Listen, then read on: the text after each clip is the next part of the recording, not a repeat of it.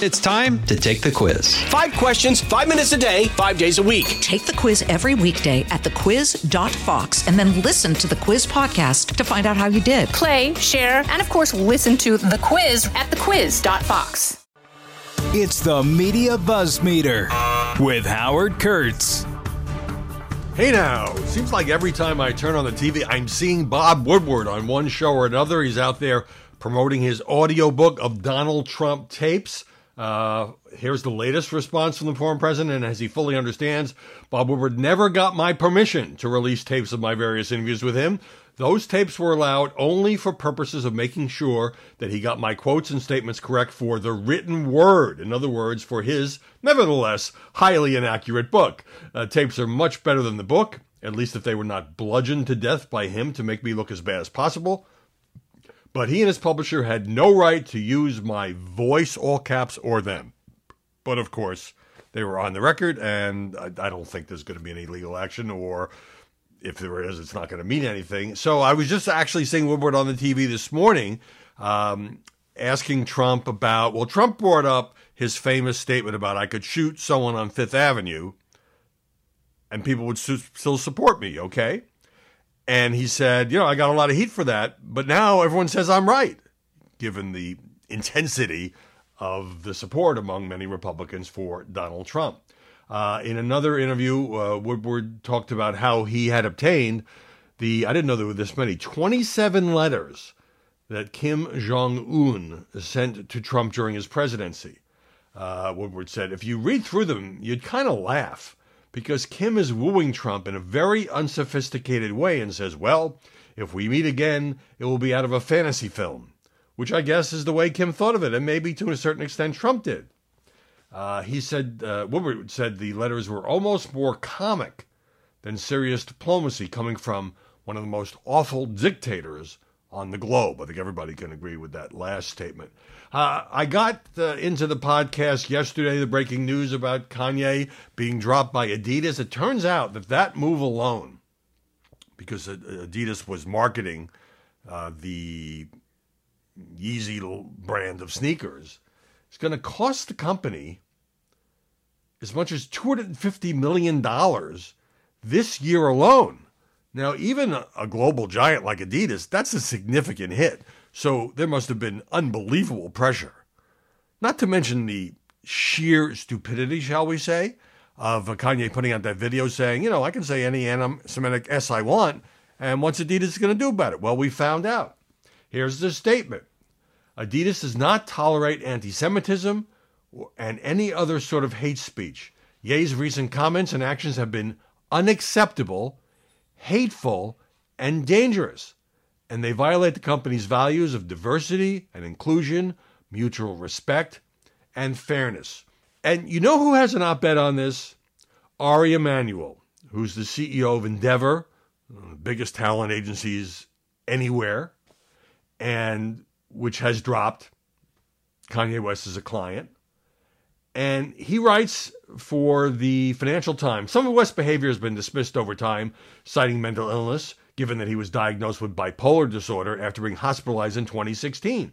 However, mental illness is not an excuse for racism, hatred, or anti Semitism. Millions of people affected by mental illness do not perpetuate hateful ideologies. Others brush his comments off as just words, but hateful words far too easily become hateful actions. Yeah, remember the uh, guy who shot up the uh, synagogue in the Pittsburgh area. Um, those who continue to do business with West are giving his misguided hate an audience. There should be no tolerance anywhere for West's anti Semitism. Goes on to say silence and inaction are not an option. You know, raises this question. Um, look, obviously, this is one of the most popular rappers on the planet. And yet, Spotify hasn't dropped his music. Other music services haven't dropped his songs. I'm not saying they should. Maybe people have a right to listen to that music. It's kind of like famous artists in history, you know, who have repre- reprehensible views or opinions or personal lives. But they're making money. They continue to make money off Kanye. Candace Owens uh, went on a kind of a series of Twitter rants. Uh, she is married to the CEO of Parler, which is the social media app that, by sheer coincidence, I'm sure, uh, Kanye is in the process of acquiring. And she writes, as a company, Adidas has the, every right to sever ties with whomever. That said, they better pay Ye. We're not going to witness Ye's intellectual property be stolen and his life bankrupted while being told black people need to shut up about it or suffer the same consequences. I, what do you mean they have to pay him? Uh, if there's any settlement, I mean, they're both going to lose money. That's what's happening. Uh, she says what's happening to Ye is wrong. She says to her critics, Some of you guys must have forgot. I am black. I will not be silenced. I will not be threatened, least of all for something I did not do or say. Stop threatening other black artists and commentators. She says she's received threats. Um, I don't like anybody receiving threats, of, co- of course. Corporations can dissociate from Ye, but will not steal from him.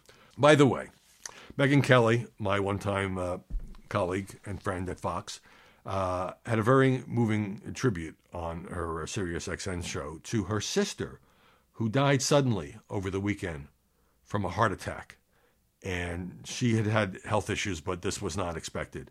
And there was just a certain rawness and emotion to the way that she remembered her sister that reminds us that we're all human and we all have families. And she talked about, you know, hug the people who are close to you because you never know how much time they have left. And I just thought, you know, Megyn also talked about how it was sort of cathartic for her to go back, go back to work. Uh, that's what her sister would have wanted. That um, you know, for a couple of hours each day, it would take her mind off the family tragedy. And I just wanted to acknowledge that. It's not easy to talk about these things, and she did it, and she did it right away. And, you know, um, great sympathy for Megyn over her loss. Hey, let's pause right there. The buzz meter continues right after this. Hi, everybody. It's Brian Kilmeade. I want you to join me weekdays at 9 a.m. East as we break down the biggest stories of the day with some of the biggest newsmakers and, of course, what you think. Listen live or get the podcast now at BrianKilmeadShow.com. All right. I know you've all been waiting to hear story number one the Oz Fetterman debate. Now, when it first began in the opening minutes, and John Fetterman came out and said, You know, I'm going to talk about the elephant in the room. I suffered a stroke. You're going to see some of the effects of that tonight. I'll mush two words together or I will stumble.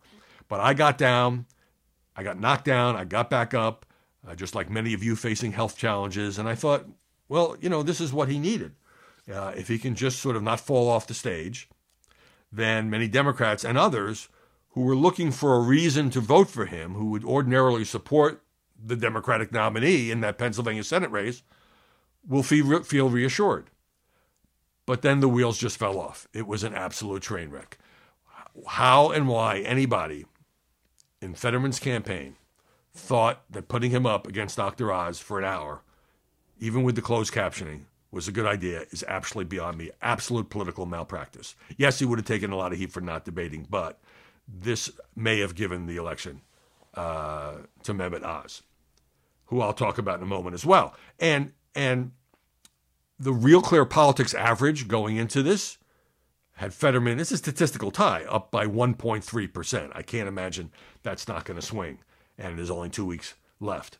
And, and, you know, before I even get into who said what, the I led Media Buzz with this one day, that week, that Sunday, because it was so outrageous that Dasha Burns of MSNBC and NBC who did that interview, first in person interview, but with closed captioning with John Fetterman, where, you know, you could certainly see him stumble, and then had the audacity to come out and say, you know, I talked to him beforehand without closed captioning, and it was very hard for him to make small talk. And she got eviscerated by all these liberal journalists and commentators who said, no, she inserted herself in the story. She had no right to say that. She was attacking him. This is vicious. This is ableism.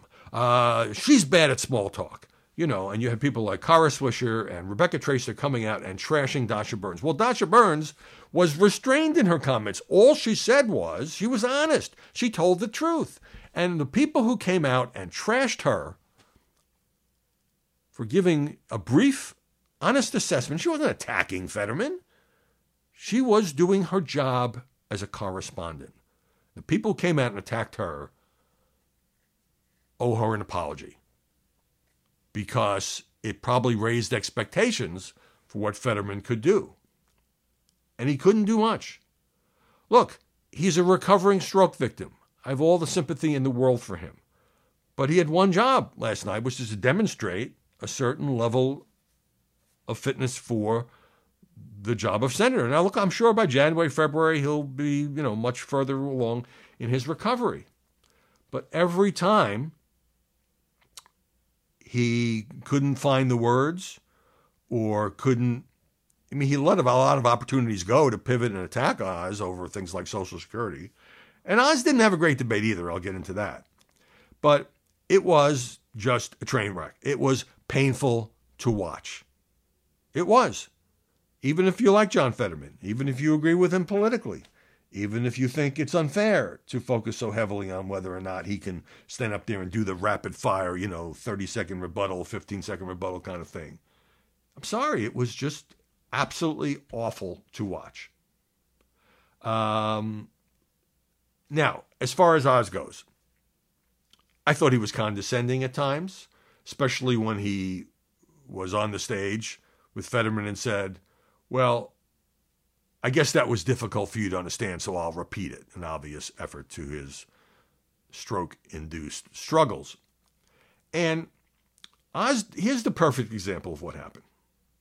The moderators, by the way, missed a lot of opportunities to pin down these candidates. For example, they kept asking Oz about whether he would support, I must have asked three times, would he support Lindsey Graham's federal ban on abortion after 15 weeks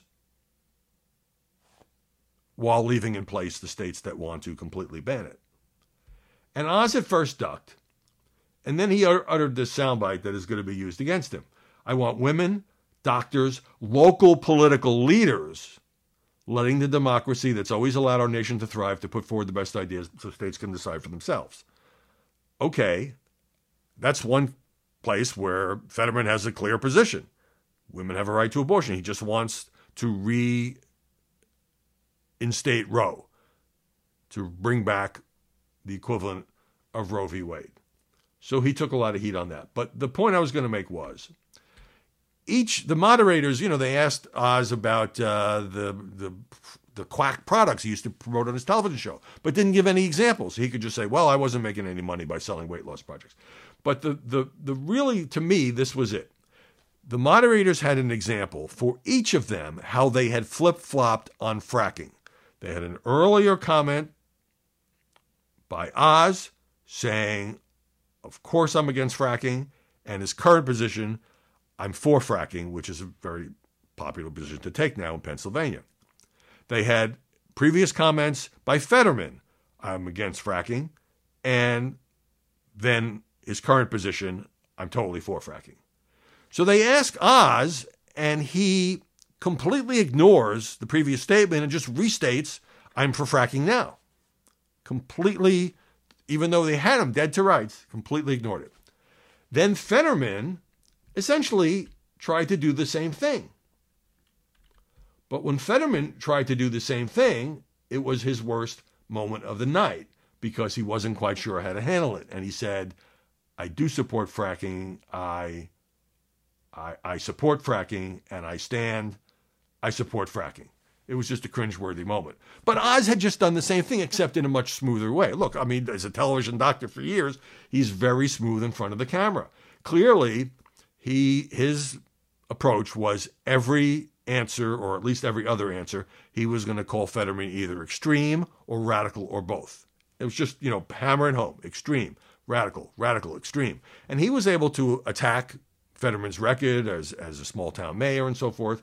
And Fetterman didn't really have the verbal dexterity to defend himself very well uh, or to turn around and criticize Oz. He did say, look, Oz has 10 homes and he's using New Jersey, um, but he kind of ran out of gas. Sometimes he didn't even use up his whole time. So, uh, just to give you a little taste of the coverage, New York Times news story. Fetterman's words were frequently halting, and it was apparent when he was delayed in either reading or reaching for a phrase or word. But he was also fluent enough to present his democratic vision for the state. Um, Oz, oh, here's another example. Oz was asked about supporting Donald Trump. And he ducked and he said, I'll support whoever the, the nominee is. And there was one case where the, the moderators followed up and he said, Yes, I will support Donald Trump, which he was trying not to say because I guess he was trying, trying not to turn over, turn off, I should say. Now I sound like I'm reaching for words. That he was trying not to turn off swing voters who might not be fans of the former president. Washington Post. Uh, Throughout the 60 minute d- debate, Fetterman's speech was halting. He mispronounced words and tripped over phrases. Then we get to the takeaways, you know, five takeaways, six takeaways. New York Times takeaway. Um, three times, Oz was asked whether he would support a federal ban on abortions after 15 weeks of pres- pregnancy. Three times he declined to give a straight answer, but then he did give the answer that I read to you earlier. Okay, uh, Washington Post, one of the takeaways. It was a rough night.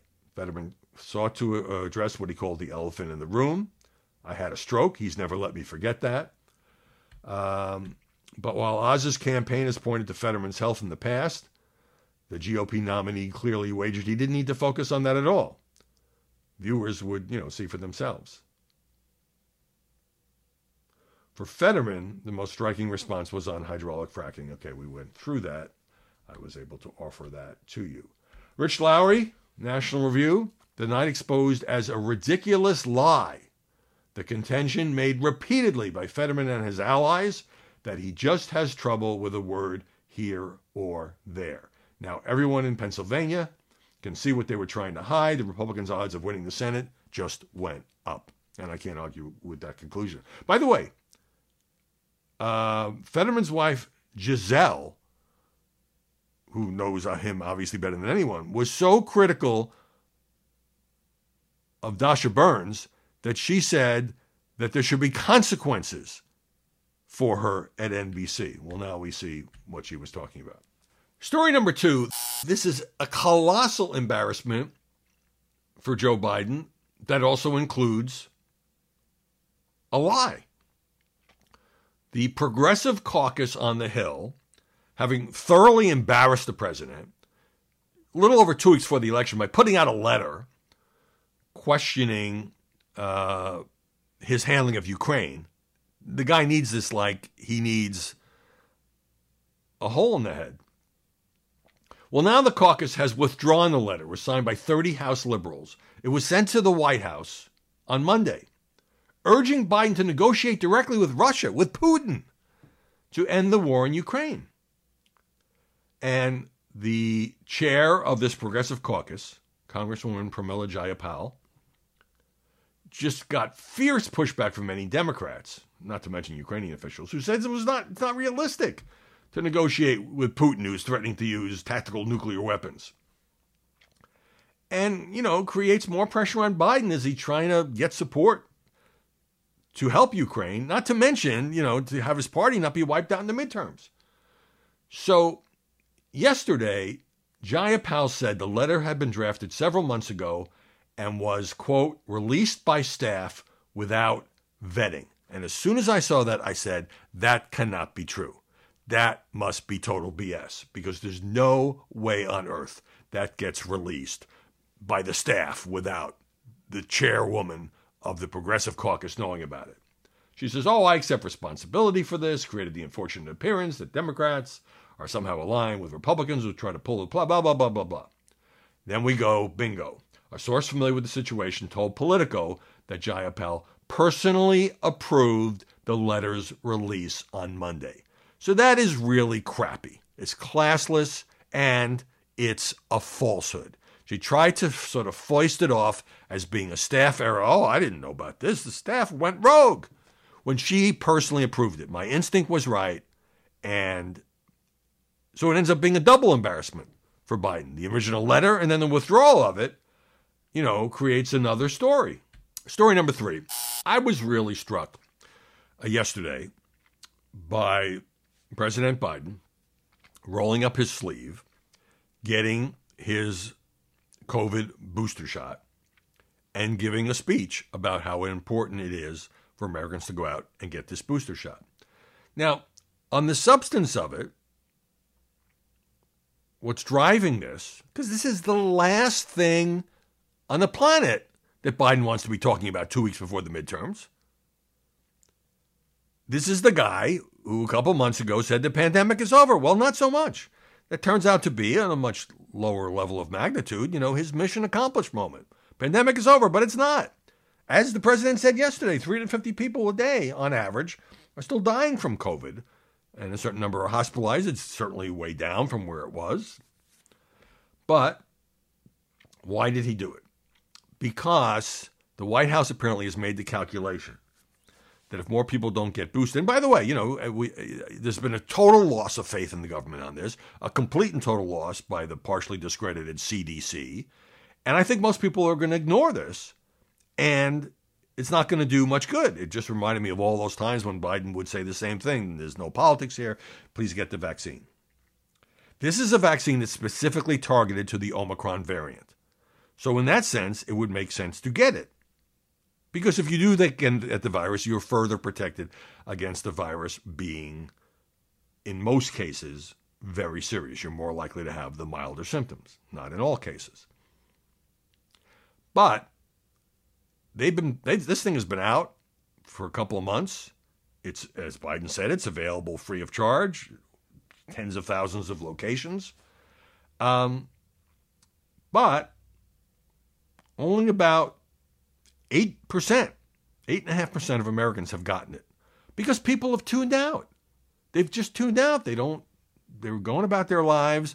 They've lost faith, I think, in you know this idea of oh, it's once a year. And, and Biden said, look, it's like getting a flu shot once a year, unless you're immunocompromised, and then it's a very different situation. Very different situation. Washington Post points out that a recent poll by the Kaiser Family Foundation found that half of Americans have heard little or nothing about the booster. Why? Because the administration hasn't talked about it. Why? Because it's a bad news story. It's a depressing story. So why would Biden bring up such a bummer of an issue? I mean, good luck getting more people to get this, but I don't think it's going to work. He said, get vaccinated, update your COVID vaccine. It's incredibly effective, but the truth is, not enough people are getting it. They're worried that there's going to be this deadly winter surge. The problem is, it might be a different variant than Omicron, in which case the booster may be outdated. A deadly winter surge that um, could really harm a lot of people. And that then, even though it's after the election, his own management of the vaccine program will come under heavy, heavy fire. Why didn't you plan for this? And, and so forth.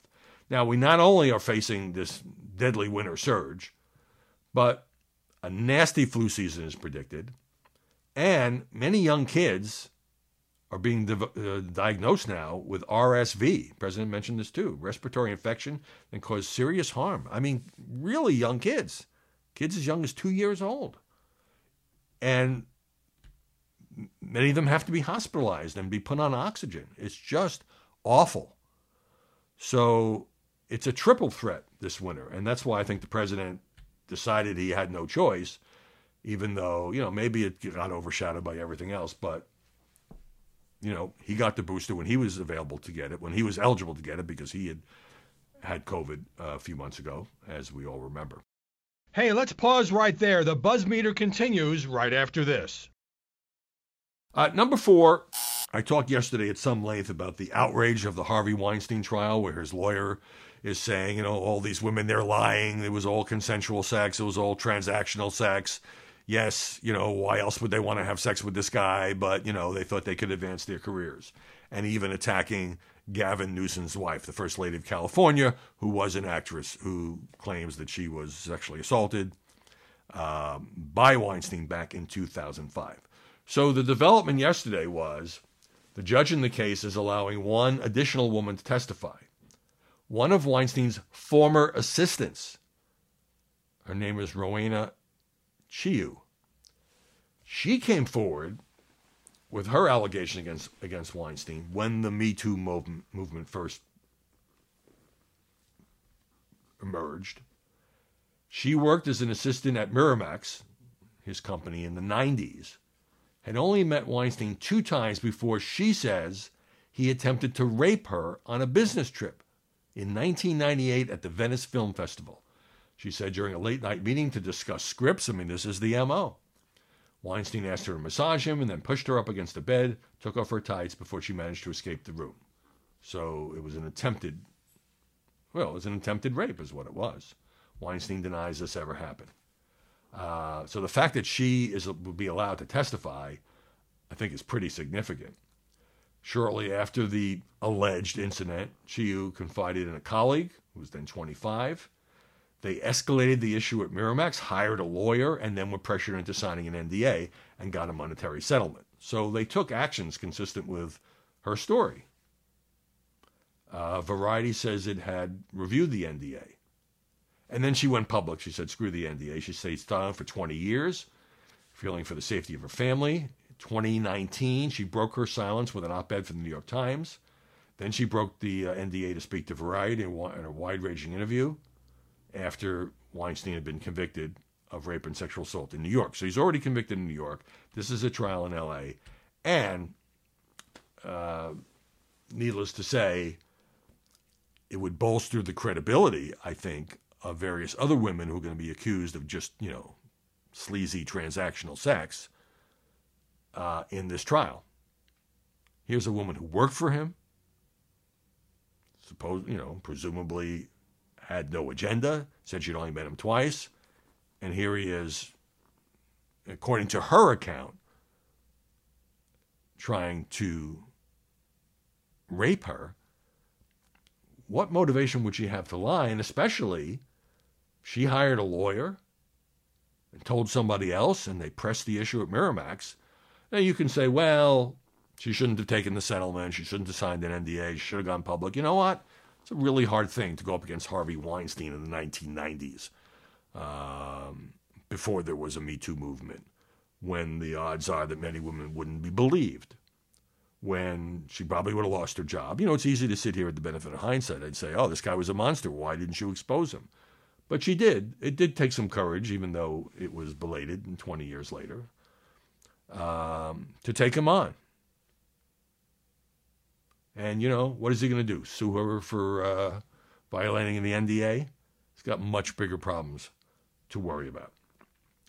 And finally, story number five. So I was talking about tapes, the Woodward tapes at the uh, top of the podcast. And it turns out there is a tape, which is now getting a lot of play, involving Donald Trump and Blake Masters. Now, Blake Masters is the guy who is running for Senate from Arizona. He's another one of these Trump backed conservatives.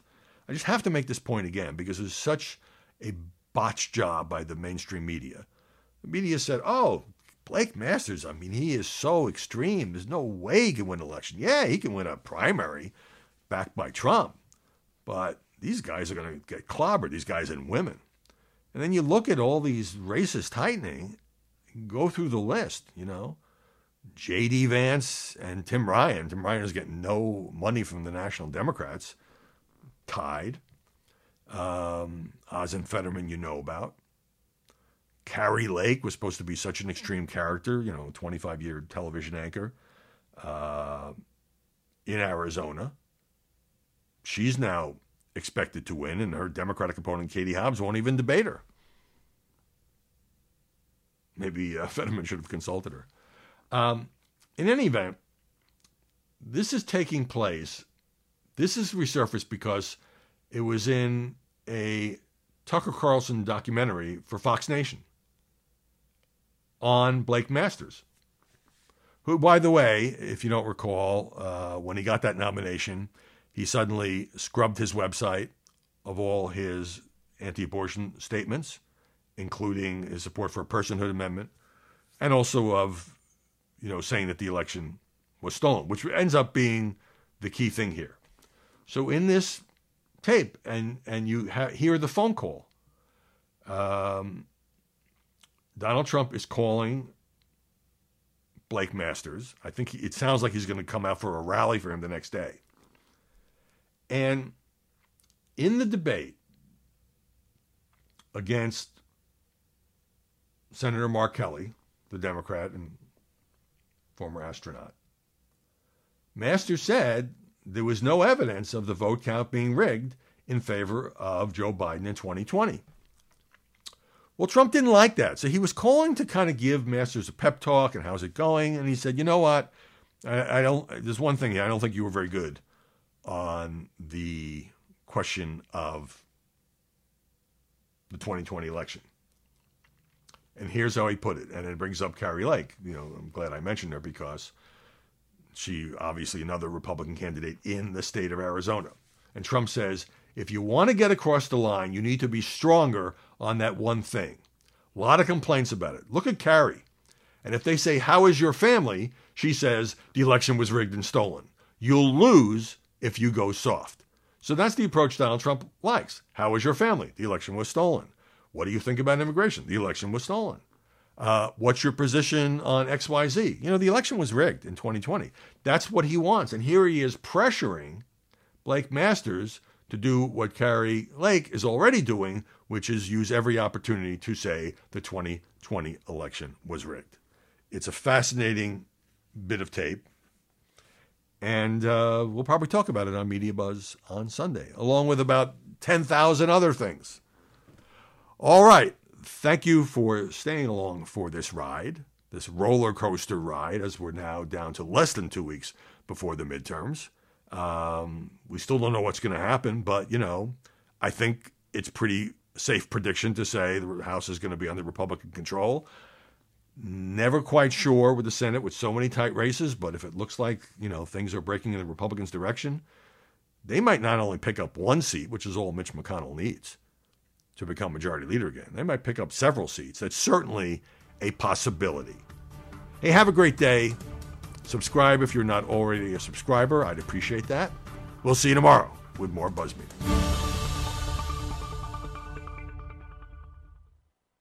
Jason in the House, the Jason Chaffetz podcast. Dive deeper than the headlines and the party lines as I take on American life, politics, and entertainment. Subscribe now on FoxNewsPodcast.com or wherever you download podcasts.